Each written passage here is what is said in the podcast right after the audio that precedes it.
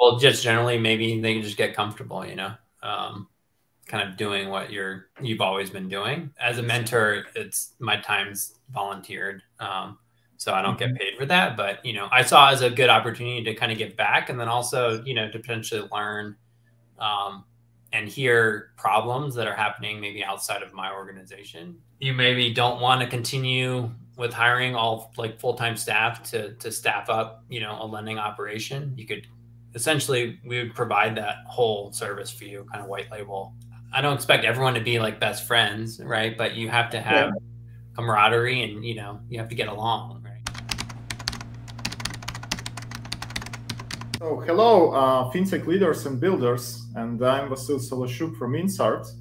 And uh, this is our uh, next episode of FinTech CTO podcast. And uh, here we have uh, talks with experienced fintech leaders who share uh, with us their knowledge and stories and how to build uh, great fintech products and companies. And before we start, so please subscribe to our channel, and you're also welcome to uh, comment on this video and uh, put all your uh, questions below. And we will answer to all of your questions in the comments to this video. And let's actually let's start. And let me introduce our today's guest, Kyle Lamy. He's a VP of uh, engineering in Maxwell, a digital mortgage platform, and uh, uh, well, you that provides value-added services designed exclusively for small and mid-sized uh, mortgage lenders. And uh, as I know, Kyle graduated from uh, Virginia Tech in 2005, and uh, uh, he's uh, a very customer-focused engineering leader with over 15 years of experience. And also, Kyle worked uh, and developed products for uh, different sizes and types of companies like Fortune uh, 500, uh, federal government, and also startups. And uh, he likes to develop products with, uh, as, I, as I know, with perfect and efficient UI, UX, and workflows. And as I know, Kyle lives in Boulder, Colorado, and uh, he also has a great experience traveling around the world. And from what I learned about Kyle, he traveled to different parts of the world, like New Zealand, Australia, India, Thailand, uh, and uh, doing uh, he, uh, and acting as a photographer. And maybe we'll talk a little bit about that as well. So, uh, Kyle, so please introduce yourself and uh, tell us what's what's your story and uh, is if everything is correct on what I uh, just mentioned about you. Yeah, I hope it is because it comes from my bias. but yeah, good to be here. Um, yeah, I would say you know I uh, currently live in, in Colorado, but uh, you know I guess sort of background on on how I got into engineering. Um, maybe a little bit less typical path, but uh, I was not a CS major. I was uh, my degrees in business information technology, um, or a lot of places might have it as management information systems. So, had some development classes in college. Um, you know, had some professors who said, "Don't you know when you graduate, don't go get a job as a programmer. Like that's not what your specialty is. It's not what your role is." Um, and so I was kind of, uh, you know, I, I, was I was not keen on um, on looking for a software engineering role, but you know, life has a way of of changing your plans. And uh, my first position was with a, a government consultant in DC. I was supposed to be on a project as kind of a business analyst, and then uh, I and some others that project kind of got held up, and we are you know new new grads were sitting around sort of twiddling our thumbs and you know management said hey everyone should get your java what was it java 1.4 certifications um, I may I have the version off. I don't remember that far back. But anyway, so I got the certification yeah. thinking I don't know why I'm gonna get this certification because I'm not I'm not a developer. and uh, so I passed that, and uh, eventually I got so bored, um, you know, not doing anything. I said, you know, went and said, "Hey, put me on a project. I don't care what it is. Okay. It's if it's development, you know, I'll I'll do it." So that was kind of how I uh, was was thrown into the uh, development world, and I kind of thought, you know, hey, if I fail at this, um, it's not really my fault. okay. so, but yeah, ever since then, you know, um, you know, that was kind of starting out in a consulting consulting world. Um, I was at Red Hat in their consulting branch um, for a bit, um, mm-hmm. you know, working on various projects for for companies like Capital One or or others. Um, mm-hmm. And then you know, moved out to Boulder about back in 2012. I'd just been married about a year, so my wife and I moved out here. And part of that move was I really wanted to get involved in the startup scene. Um, and mm-hmm. so, you know, Boulder is, uh, you know, is big there. You know, the other options were Austin or San Francisco, Seattle, you know, your typical places, but uh, Boulder kind of matched, you know, our, our lifestyle a little bit more as far as the outdoors, snowboarding and things like that. So we ended up here and worked in various uh, capacities, contracting for for startups through TechStars, or you know, um, attempted my own startup once or twice um, that didn't didn't end up making it. But you know, you learn a lot through through the failure and um, and continue on. So yeah, so most most recently here at Maxwell, uh, leading the engineering team with uh, our yeah. So, do you have any preference? You know, working for like a bigger company, bigger enterprise or organization, or you know, like smaller company, like a startup, from your experience? Yeah, I mean, I think you know the consulting world kind of introduced me to. I mean, Capital One's huge, you know, um, and I, I, remember. I think it was. I think it was at Capital One. mm-hmm. You know, you realize that a, a really really large organization it's, it's hard to affect change and you know you go in there um, kind of wanting to um, wanting to help right and and see that change and i remember there was i think one story that kind of sticks out um, they were for the project that i was on um, mm-hmm. whatever system they're using i think they were using a, a I'm, I'm blanking on the names whenever I think of names. Uh, it wasn't a JBoss. Um, it was an Oracle web server uh, system, you know, and I was kind of playing in the the admin functions there, and I said, you know, hey, mm-hmm. you don't have the auto one click button rollback deployment mm-hmm. enabled, you know, and and the team I think at the time would would I think there was what 12 people or something. If they would need to do a deployment, it would happen on like a Wednesday night or something. You know, all, everyone getting on the call, making sure what do we have to do if, if something breaks right on that deployment. Okay. okay. All hands on deck kind of deployment process, and we kind of brought up, hey, there's this setting that you can easily do a rollback if anything if anything happens. You know, so it's just like those things. I don't think that was implemented. Um, because you know maybe maybe some folks lose their jobs if uh, if that's the case. But that's maybe one little example to where mm-hmm. you know you see efficiencies that can be mm-hmm. be gained, and you know in a really really large organization, a lot of times it's it's harder to to gain uh, you know momentum or acceptance around you know making some of those changes. Why do you think it's happening? Is it because of you know like risk taking or non-risk taking approach? So why is it happening?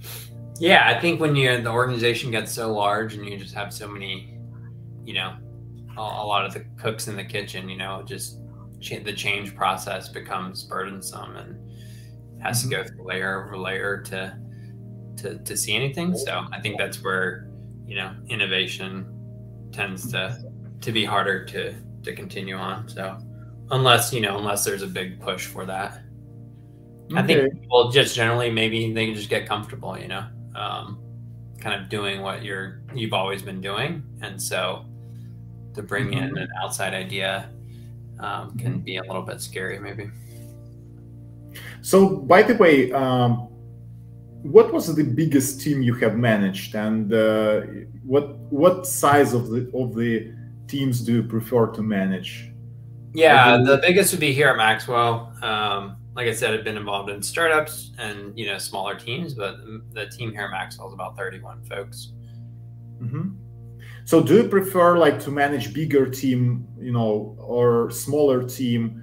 Again, uh, if in, in if in big company, uh, you maybe some some changes uh, can be can be done because of uh, so many decision makers, many layers. Maybe in smaller company you you you can be more efficient. So what's what's your view on that? Just interesting. Yeah i think um i mean it's different. I think the the role's different once the team you know gets over you know from a, a lot of my career has been in that earlier stage startup you know to where there'd been you know you're more hands-on um you know i think here once the team starts growing, you know, more than 10, then, you know, you're doing less of that hands-on coding. Um, and so I think it's just different challenges. You know, I really, I, I like the, the challenge of, you know, not being the direct, you know, the direct person as far as like, you know, the, where the software is going, you, you have to learn to, affect that change and, and making sure that your engineering managers or you know your more experienced developers you know you're coaching and, and trying to get them to um, to take action right and to take ownership over things and and so i think the the challenge is it's the same maybe problem set but the challenge is you have to approach it differently mm-hmm. Okay yeah by the way you mentioned uh, coaching and uh, i also uh, read on your profile that you serve like a volunteer uh, uh, mentor at Plato, and you mentioned number of times uh, that on your LinkedIn profile actually that you were mentoring all the teams that you manage. So, what is so important about mentoring? So, why why mentoring? Yeah, I mean, I think for me, yeah, I started I don't if folks are aware, but Plato is kind of a mentoring organization. Engineering mm-hmm. teams can kind of sign up and pay. Um, okay. As a mentor, it's my time's volunteered, um, so I don't get mm-hmm. paid for that. But you know, I saw as a good opportunity to kind of give back, and then also you know to potentially learn um, and hear problems that are happening maybe outside of my organization to to see, mm-hmm. hey, is there um, are there themes right and and you know hopefully be able to provide good insight into maybe how somebody mm-hmm. might approach a problem or a situation that they're running into so um, mm-hmm. it's been yeah it's been really fun so far working i've been working with two folks um, for the past six months and uh, it's been really mm-hmm. good to hear that uh, i had some good advice at least to, uh, to help them okay. help them through some things so um, you know so that's always good to feels good to be able to provide some value there. Um, but yeah, I think it's just important, right? I mean, everyone has different backgrounds, experiences, and so I'm going to have blind sights myself, things that I don't see, right? That maybe if I approach it from a different angle, um, you know, maybe there's a better outcome there. So I think that's to me, that's where the, the coaching and mentoring comes in. It's really just about helping each other get better and improve on, you know, on, on what you're doing. Um, whether that's on a, you know, how do we, how do you operate and, and as a team in order to deliver uh, value to the business or, you know, mm-hmm.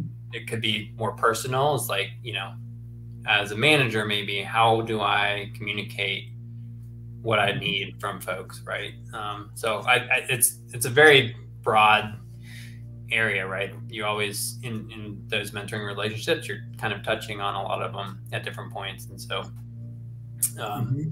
it's definitely a uh, every situation is different, you know. So it's a challenge to to think through each of those.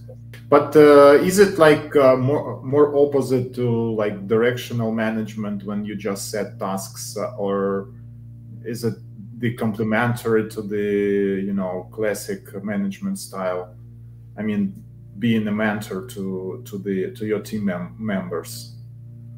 like you know like people uh, describe like Mandarin is like a specific managerial type uh, when you when you you know uh, give an opportunity to your team members uh, to make mistakes and out of this and learn out of these mistakes based on these mistakes on these mistakes yeah? Uh, so so do you think it's more efficient like uh, to have this style?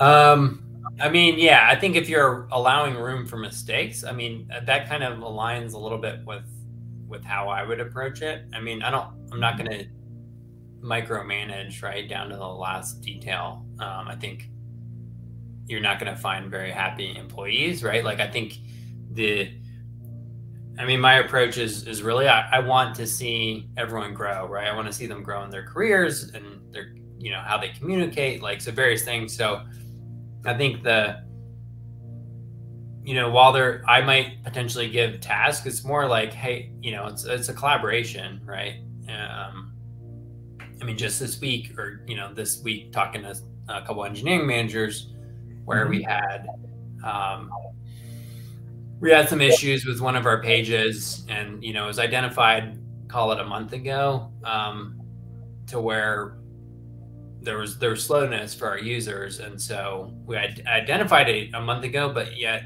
you know we hadn't put in some pretty easy changes, some some missing indexes, right? To that would improve okay. the, the queries and the load times, and so you know that was that was a good opportunity to work with those engineering managers to say, hey, how do we prevent, you know, let's use this as an example. How do we prevent the next time from going a whole month before we actually get around to addressing something, right? Especially when you look at the, um, you know, the, the, the cost versus reward aspect of it, right? Adding indexes mm-hmm. takes no time at all and yet the reward is a major decrease in in page load times right for users and so i think that's that's maybe one example to where you know it's a learning experience and it's saying okay let's let's look at a situation and then how do we learn from it and then you know how do we get better you know is there something that that engineering manager could start doing on a weekly basis to help prevent that right in the future that might mean more yes. regularly logging into, you know, your uh, your monitoring stack and and looking at slow queries, right? Things like that. So it's kind of, mm-hmm. I, I, guess I approach it as nobody's perfect. I'm not perfect, you know. Um, but what we want to see is we want to we want to improve, right, and get better at our craft every day. So. Yeah, certainly, certainly. So I, I personally believe this is a really great approach when you uh, allow this the space for for mistakes but certainly you and all the team members need to learn on these mistakes and uh, improve yourself actually um, and be more efficient uh, and uh, okay uh, so hey here is another question and topic i have so actually we're about fintech here and uh, you have uh, experience with already number of companies in fintech area so the is Maxwell. And uh, also Dignifi, this is the previous company, and uh, Kickfurther. So, so why fintech? So why uh, why did you move to fintech space? What was interesting for you? Um, yeah, I guess I didn't purposely do it. okay. Uh, I, uh, Dignifi, um, a Techstars company um, uh, that I had contracted and and worked with, you know, about a year into when I moved to Boulder. Um, one of the co-founders there had went and was a CTO at Dignifi, and so um, you know he's a good friend and, and mentor um, to me. Uh, and I would just, you know, we we stay in touch. I get breakfast with him once a month. But you know, back then we had the relationship, not like it is today. But um, yeah, we knew each other. We worked together, and um, I was looking for a position, and um, so kind of joined there, and uh, yeah, so I guess that was maybe the kind of the first foray into the fintech world. Um, we were doing auto repair financing loans, so really interesting, um, you know, problem space. You know, if you think about somebody who you go because your car breaks down and you bring it to an auto auto shop, right? And they tell you it's fifteen hundred dollars to replace the transmission. And a lot of the the U.S. population is who we served. You know, in a lot of cases, fifteen hundred dollar out of pocket expense that's not planned is a really big deal for people. And uh, and so that's kind of you know we served we served yeah the vast majority of people. I would say we would serve people with like 800 credit scores potentially, but you know our majority of folks were people who had let you know not as good credit. Um, and uh, really provided a service and that company is still running and um, but really you know strove to provide a good service that was really transparent and upfront to people on um, you know and helping them kind of get back on their feet as far as uh, getting their car repaired because a lot of times if people don't have a car they can't get to work and that's a really big deal right? So providing a good service there. Okay. Yeah that's interesting. And another another question here. Uh, so, as I understand, you uh, you are a photographer for a while, and uh, you even uh, traveled to like New Zealand, Australia, India, Taiwan, Laos, and you know to to, uh, to take photos. You know, see uh, see people. But my question here is, how did that help your engineering career? So uh, that's a good question. Um, I don't Maybe know. not like yeah, not like direct help. Yeah. Yeah. Like, no, I think it. You know, I think kind of I think I always tell people if you have the opportunity to travel, especially other countries, like do it right because it's gonna put you in uncomfortable situations potentially. It's going to, um, you know, it's gonna kind of broaden your your your outlook on things, right? So I think for me, I would say that was the biggest benefit um, of traveling is just experiencing other cultures and seeing how other cultures approach things. Um, you know, is just really interesting. And so you, uh, yeah, you know, I think I walked away. I traveled for close to about a year, but um, you know, I walked away from from that as, you know, I would say I, I think coming back, you know, just having more I don't know, just being more grateful, right? Like it's just in the in the sense of like, you know, I experienced a lot of hospitality, right? Like that was probably one of the biggest takeaways is if I see somebody that's maybe it's through a friend or something that that's in the US, you know, they're not from here, um, I tend to kind of offer up our house, you know, to stay in, you know, like basically just trying to extend the hospital hospitality aspect because I experienced it when I was in India, right? And had connections through various people here and there, you know, but like, you know, just when you experience that firsthand, it really helps you to realize that, hey, if somebody is traveling, you know, it's a big deal to to say, hey, let's let, us let us go out to dinner or um, you know, or offering a place to stay or things like that. So um, yeah, I don't know. I think that's that's maybe uh, a big one. I don't know if it directly impacted my career outside of more personal growth. Yeah. Uh, so, what is the perfect uh, product user experience for you? What do you mean? Yeah, I mean, uh, so uh, if you develop a software product, you basically need to develop UI UX, and uh, so what do you think uh, what do you think is the perfect user experience uh, that the product gotcha. Must have? yeah, every product must have. I mean, I think you know it gets down to simplicity.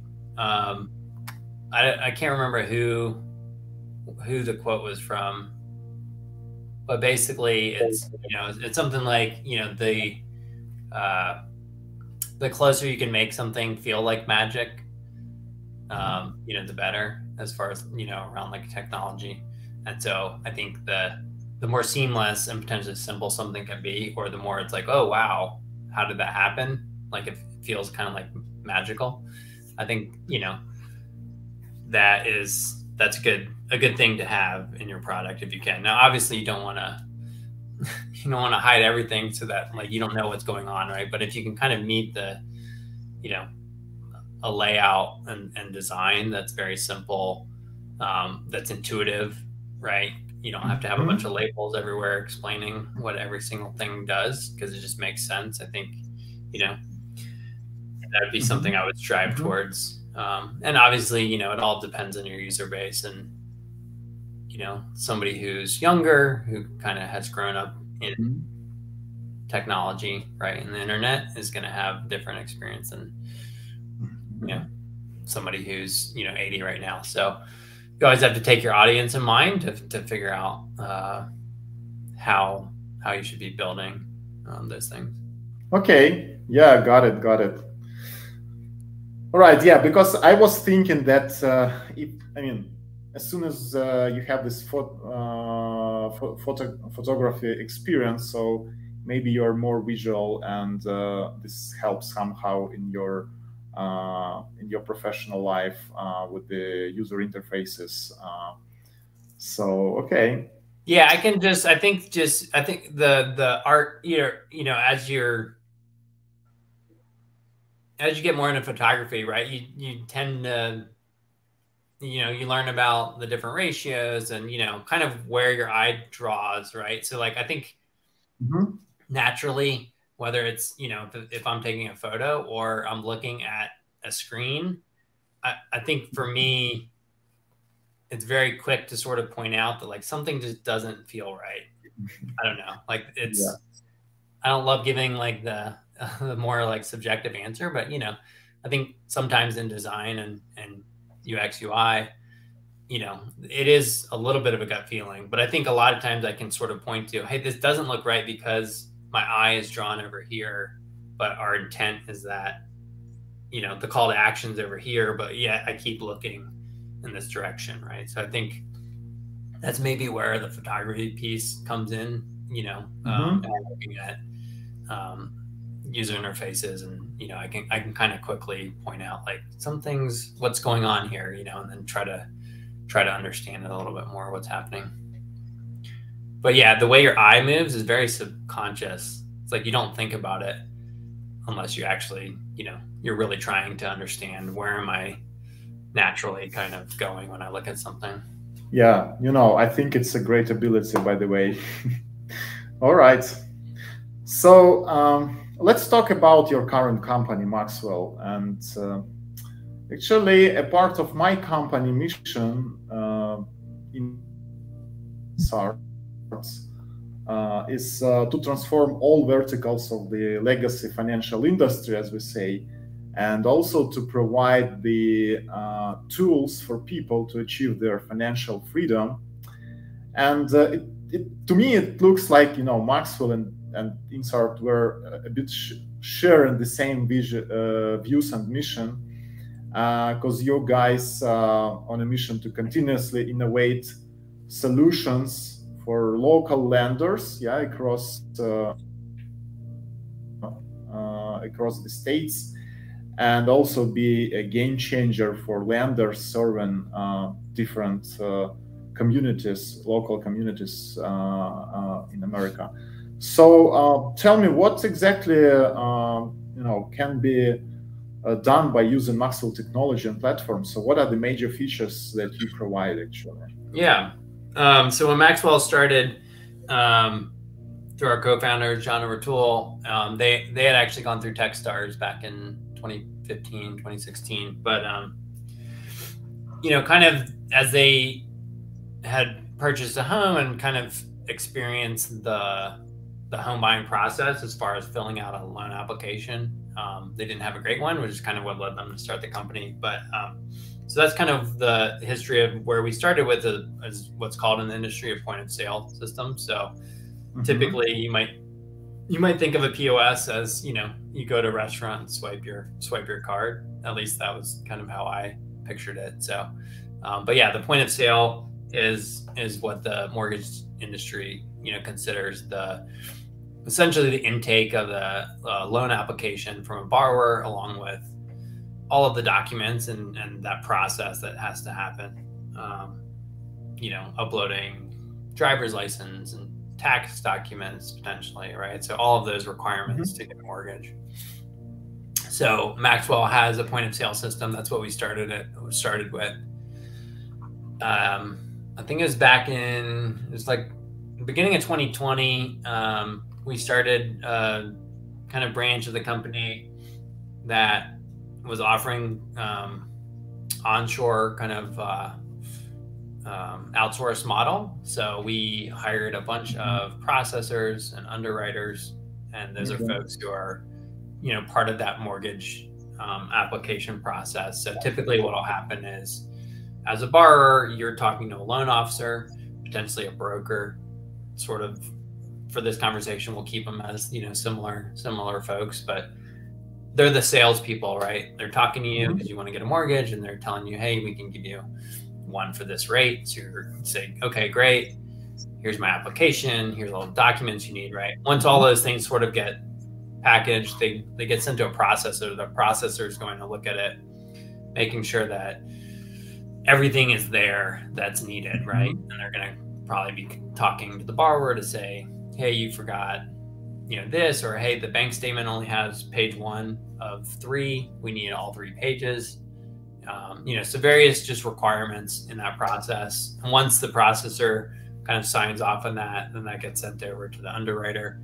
Underwriter is the one who's working for you know that lender who's going to say yes we should underwrite this loan or no we shouldn't because of various reasons. So that's all kind of a little bit of a brief description. There's other steps in that mortgage yeah. process, but um, so it, it is sort of like if you think about an assembly line, you know, it sort of definitely goes through a bunch of different stages, right? Um, so we are concerned on just the point of sale, mm-hmm. which is more of the the borrower intake piece, um, and then a couple years ago.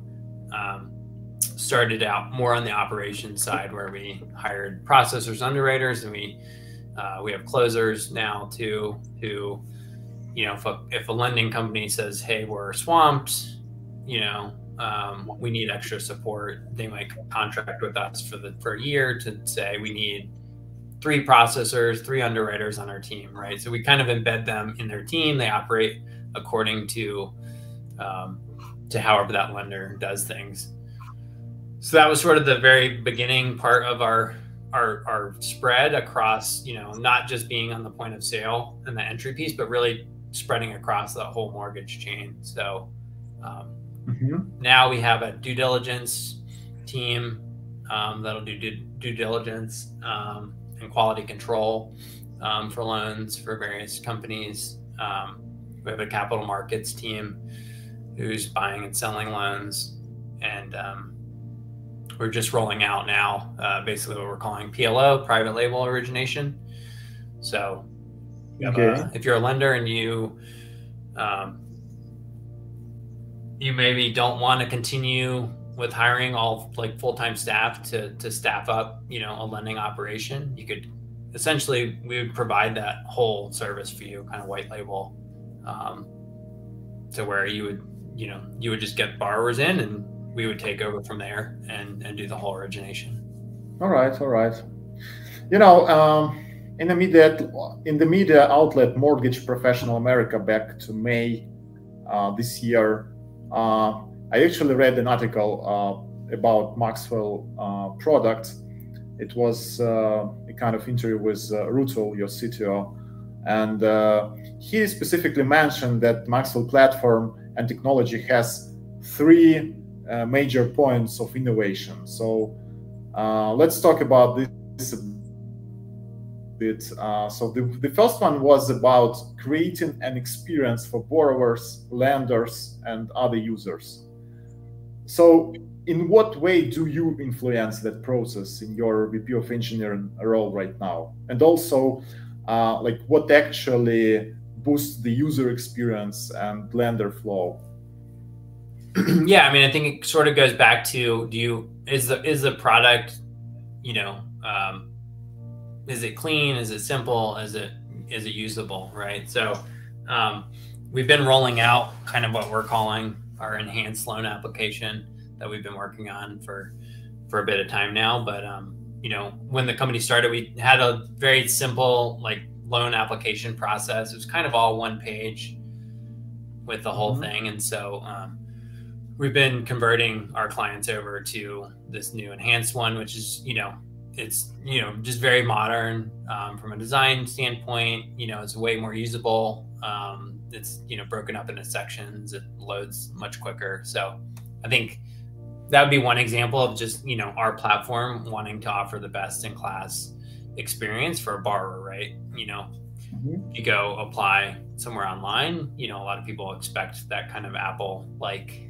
experience, mm-hmm. and so um, that's that's kind of what our ELA um, conversion process has been, and you know, it's also enabling a lot of other other functionality, right, that we didn't have in our old loan application. So, along with that, you know, just uh, for the lender side too, right, um, being able to ensure that they have that similar type of experience. So, um, you know, we're making a lot of changes there to make sure that we're staying up to date in our design library and converting old old pages over to um, our new component library and everything there. So I think the I guess you asked how I was involved. I mean, I'm involved in helping leading those teams. Yeah. I think when I first started, um, one of the first things I did was was setting aside a time or making sure that the front end teams were thinking about, um, you know, creating a component library. So um, we started that process when I joined. I joined over three years ago, but soon after that is when we first started um, that process, and it's you know it's paid paid off a lot of dividends and reusability across. Um, we have another product that I didn't mention that we uh, mm-hmm. purposely built for processors and, and kind of their workflows, and so that component library is used across both products now, and, and you know it just speeds things up a lot. Yeah, you know, I agree with you that uh, in fintech there is lots of space uh, to keep the interfaces very clean and easier to use, and this is how we actually different from you know legacy financial technologies, financial services, because like for example, with we all know and we all use uh, applications from big banks, so they still trying to catch up with the user experience and user interfaces uh, so they, you know, like looks like the interfaces back to maybe 10 years ago. Yeah. Yeah. And I think, Still. you know, that's where, you know, a, a company like Maxwell can really, you know, it can help improve. If you're a medium, smaller size lending institution, I mean, a lot of them, they're not custom building, right? They're point of sales or other software. Yes. So, you know, it's an important consideration because it is a first impression in a lot of cases, right, to a potential new banking employee. So if somebody walks in off the street or has, you know, a friend who just got a mortgage with them and they experience an application process that's like really janky and you know it's not intuitive mm-hmm. and it doesn't feel modern um, then you know is that person going to say oh you know i had such a lousy experience applying for the mortgage i want to go now get a bank account and other products from this lender, you know. So that's always, you know, something to keep, you know, in mind um, that there's a. I mean, I guess it's it's measurable to an extent, but you know, it's also that first impression that uh, makes a big difference. Okay. Okay. Yeah. So you know, the second uh, point of innovation mentioned was uh, uh, that Maxwell also uh, devoted uh, much of its development to data and information and uh, how to use uh, and process it. And uh, my question here is, so do you use any kind of data science, machine learning uh, methods and approaches to help address the volumes of data involving borrower personal information, data about the loans, and uh, maybe other data as well. Yeah, I would say so. We this year has kind of been a much bigger focus for us around our data and and and having a data science team. So, um, mm-hmm. you know, we've been working towards across different systems, getting things in our, our data warehouse um, so that we can start to analyze, uh, you know, patterns and, and, figure those things out a little bit more. So I would say we're we're more on the uh, the infancy stage there. Um, we do have some you know different um, integrations and pieces of technology that you know where we look to try to make the loan application process quicker for a borrower, right? So it's what we call quick apply.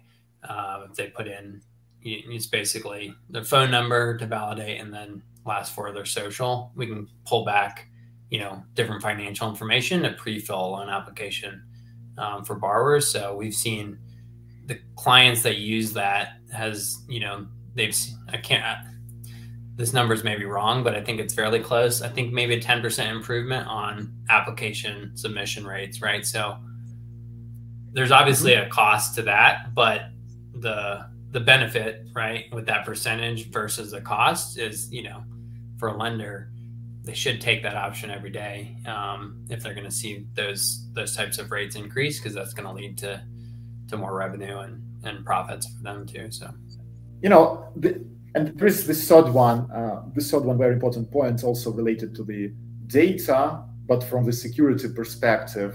I mean, like which you know, security is a big deal in the whole fintech space, but specifically uh, on the Maxwell platform. So, how do you protect sensitive data that flows through the system, and maybe uh, what are the levels of security to protect personal data? and information.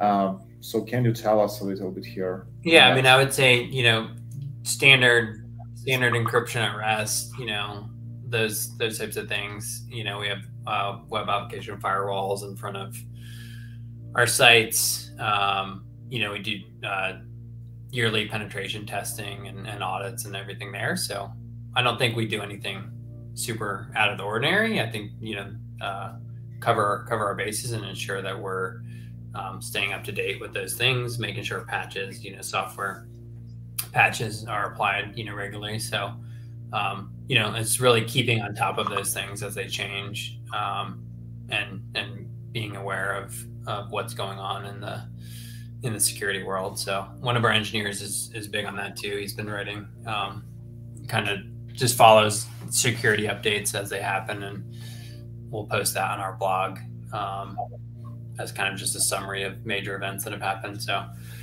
yeah, I mean, we're always looking to improve that, you know, and continue to uh, make sure that we're uh, adhering to best practices and standards and and uh, keeping keeping on abreast of it. Kyle, I've uh, I also I also read that um, Maxwell has grown into something like more than 300 people uh, during the last few years. And uh, so my question here is, uh, so how, how do you keep up with the, the strong culture within your organization? Because for us, uh, it looks like, you know, with uh, when you grow, there are a number of challenges. And, you know, one of the challenges to keep good engineering culture uh, so, what can you tell us yeah. uh, on that?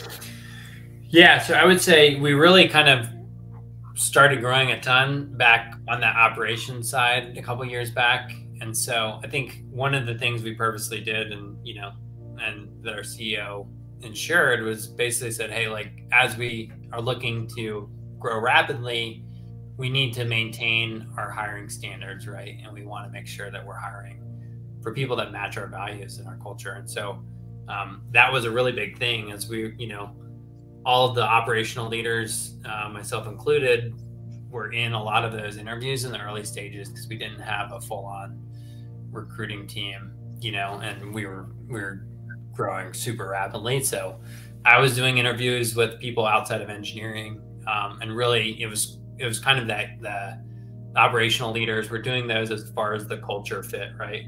and making sure that we're mm-hmm. keeping a high bar and ensuring that we're hiring people that um, you know that are gonna that are gonna work well here at Maxwell. So I think there's the it's a lot harder, you know, once somebody gets through the door if they don't match your values to where you're gonna have to let them go. You know, that's the, the flip side of it. But you know, if you can keep that gate um, you know narrower and, and ensure that you're filtering out those people beforehand you know i think then you're going to have a lot less it you know uh, situations where you, you're going to have to have performance conversations and you know and and let people go so i think as a, overall as a company as an engineering organization we have done a really good job of, of doing that i think that probably is you know credited to um, our interview process and and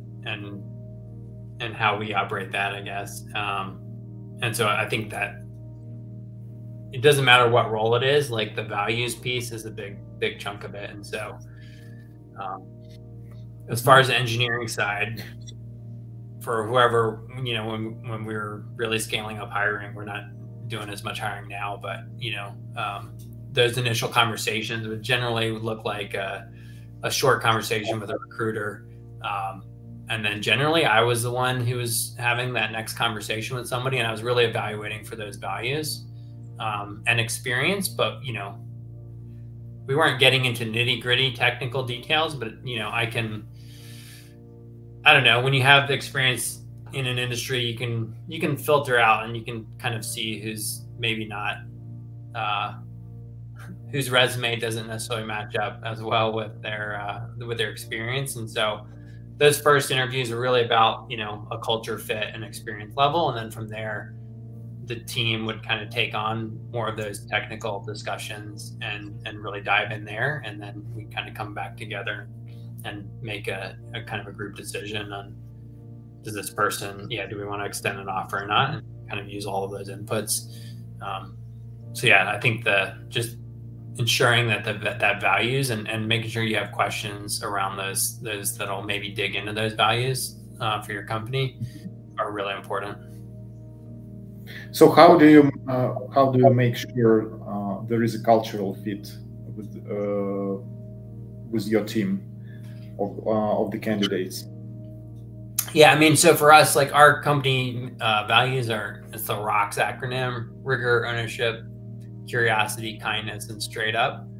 Um, so it's really about like, you know, my questions, those questions that you're asking people are, you know, hopefully you're having questions on each of them. And then if somebody gives you an answer, I like to ask why, because I like understanding and, and, and put somebody a little bit off the spot, you know, not, not being mean or anything, but it's like, oh, you mentioned that, like, let's dig in there. Like, can you explain more? Right. And so, really trying to understand that, right? So does did does somebody have good examples to where they really own something, right, and saw it from beginning to end? Um, you know, how many questions are they asking? Are they curious? Are they giving? You know, do they have examples to where curiosity led them to change their mind or a different situation, you know, different solution? Um, yeah, are they kind? Like we don't want to work with people who you know, okay. you know, like the, the no a hole policy, right? Like we we want we want people that are kind, you know. So I think each company obviously is going to have different focus on different areas, and so it's really about in the interview process can you can you evaluate those things, right? And so if people, you know, really shown through on like how they demonstrated those things in past experiences, then you know for the most part, they had the experience, they had all of those in alignment, and they would move on to that next stage to to mm-hmm. really get down to the more of the technical evaluation. So, do do you think uh, having the uh, the engineers hired uh, with the good cultural fit helps you to retain the uh, team members going forward in your team? Yeah, for sure. I mean, we haven't had a ton of attrition in the past two or three years on the engineering side. Um, and so I think from an attrition level, like we've we've done mm-hmm. really well. And I think I would attribute that to the culture, right? That like people generally enjoy each other and you know we get along well um, and you know hopefully we, we're having some fun too right it and so um, I think it's a balance. Like culture is a balance, right? You obviously want to deliver value to the to the business, but you also there has to be some breathing room, right? And there has to be, um, you know, you have to have some like. I don't expect everyone to be like best friends, right? But you have to have yeah. camaraderie, and you know, you have to get along, right? And so I would say our team does that in spades, and and really. Um, you know generally gets along really well and you know there hasn't been many instances where we've had to uh, let anyone go on purpose okay but, you know performance issues so hey, here is another question. So when the company grows and the product grows, and uh, you have a grown number of clients, uh, you actually need to add more and more features. And there is also a situation to find a balance between adding more features because your clients demand some additional features or your sales team demands some additional features for some potential clients and also fighting the technical debt so we actually found this is uh, a kind of situation probably each company experienced and uh, everyone tries to find this balance between adding new features and uh, fighting the technical debt because you know when you fight the technical debt it looks like you're not adding like value to the product. Yep. so what's your view what's your view uh, on this and what experience do you have at maxwell with that? Yeah so one of the things that we um, we started doing a year i don't remember when a year or two ago um, I started it with just the front end team because I was a little bit closer at the time, but then that quickly mm-hmm. moved to kind of other teams. But um, I started the meetings. We asked, had another engineer who said, "Oh, this is kind of what um, what Spotify called guild guild meetings." Um, so okay. adopted okay. the language, right? But um, but yeah, I think those guild meetings. We have a back end, a front end, a QA one, a data one, and I think those have been really helpful to to move like some of those initiatives away from like what I maybe would want to see from a technical debt perspective or what our CTO would want. And so it's really empowering the teams and the individuals to to come up with that list, right? Um, because that's really what I want, right? I don't want mm-hmm. everything dictated from the top. I want engineers to feel empowered to own their systems and the things that they're responsible for, right? And so, um, a, a, lot of that can come from that meeting to where it's saying, you know, it, it's not used just for technical debt, right? It might be mm-hmm. on the back end one, it might be a specific pattern that you know somebody put into place for some new feature and and they want to share it with the team, you know, and get input or hey, maybe we should adopt this across different code bases, right? Things like that. Mm-hmm. Um, but a lot of it may also be you know different tech debt decisions or you know things that we want to make sure that we're thinking about for the quarter right so mm-hmm. that means uh, ruby upgrade from 2.7 to 3 okay from there it's you know it's more from the bottom up and then saying okay if this is what something that we want to do as an engineering team mm-hmm.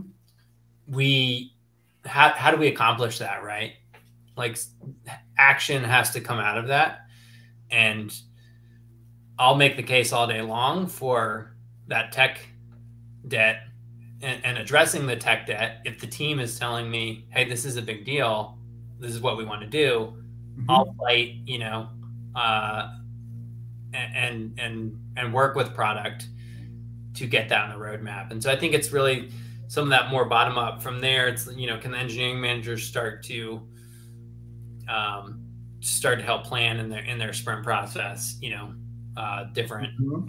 different pieces of work right to, to do that so mm-hmm. um, we generally you know across the teams we say anywhere from call it 10 to 20 percent on a sprint we want to see as like tech debt being handled mm-hmm. um, so i think you know we've done pushes like bigger pushes where it's a very big focus so uh, rails upgrade we did I think a year ago to go from three to four was like a good chunk of a quarter or two, right? And a big initiative.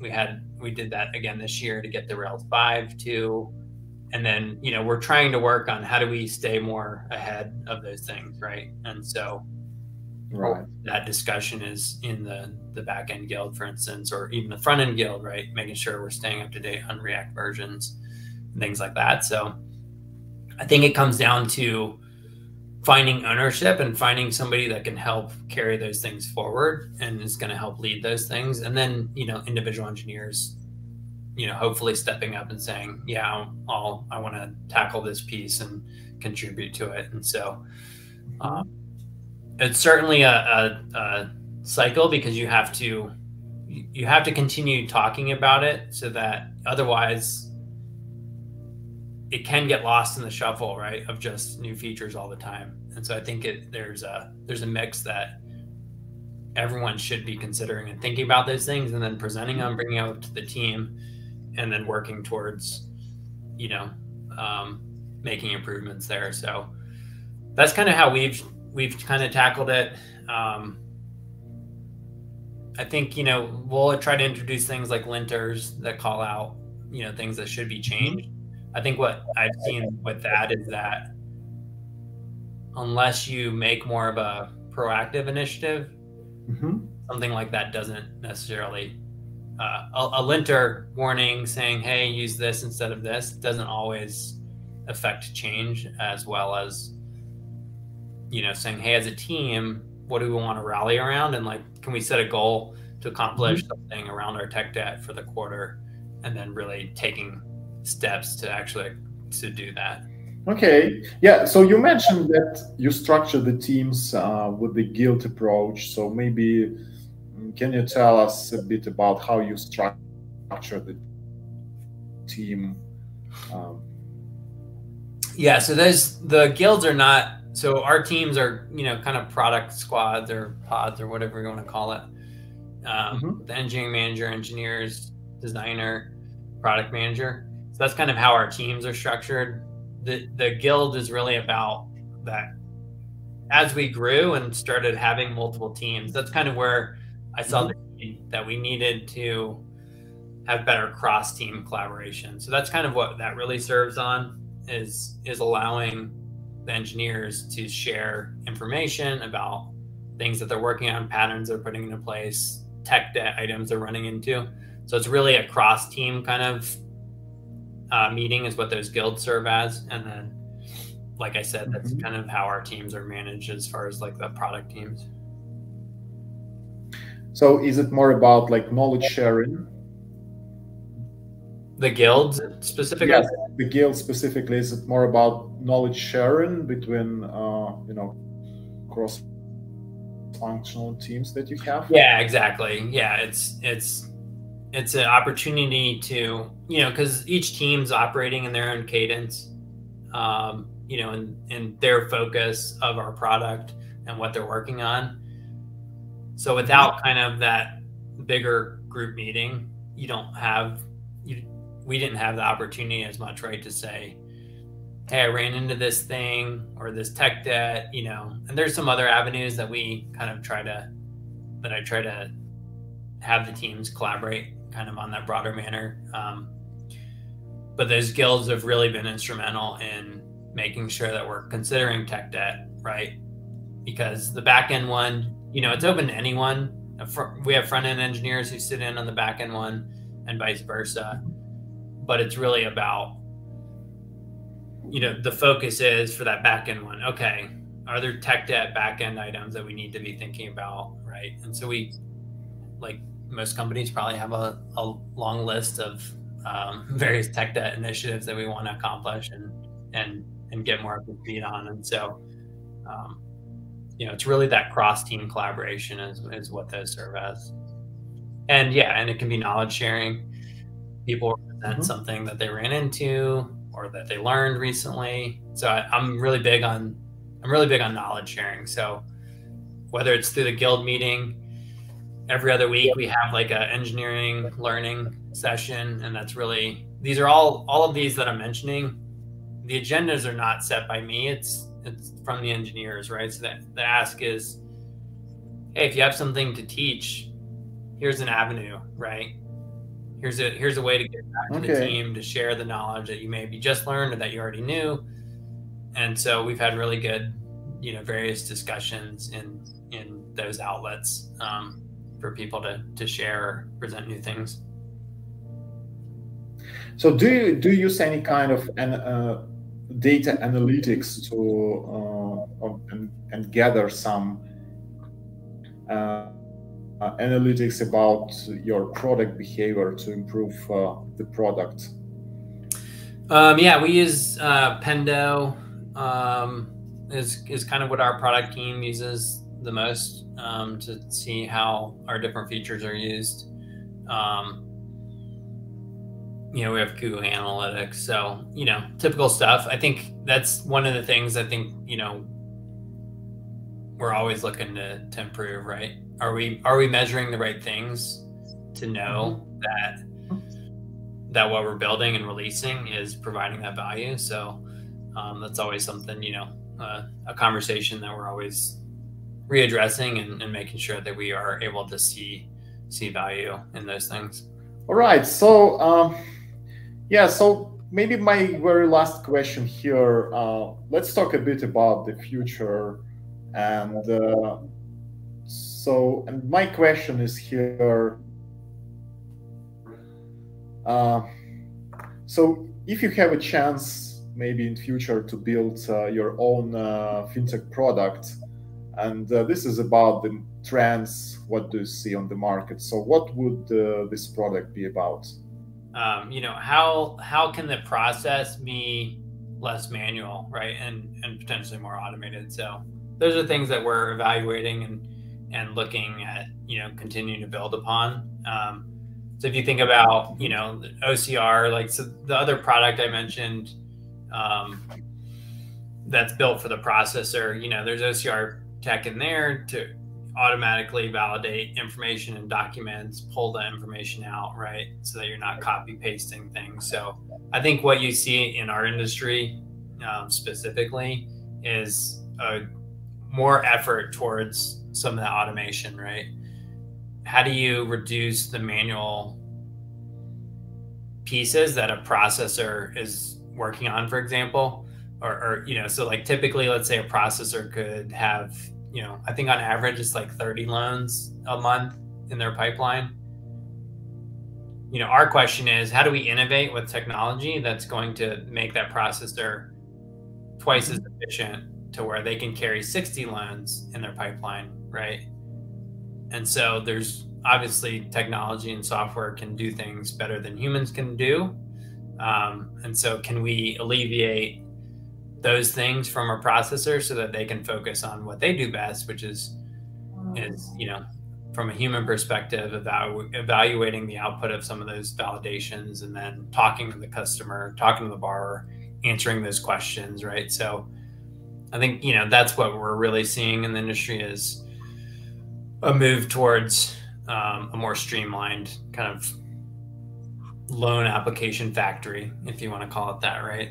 Um, so that's you know that's where we're looking to innovate mm-hmm. and continue to uh, put uh, resources towards. All right, Kyle. So it was really pleasure to talk with you, and uh, thank you for for sharing all your experience and uh, how to develop the product uh, and uh, how to establish really great teams.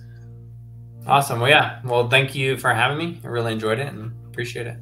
Yeah, and also to all our uh, viewers and listeners again. So you're welcome to put all your comments and questions uh, below this video. And uh, don't forget to like this video and subscribe to our channel.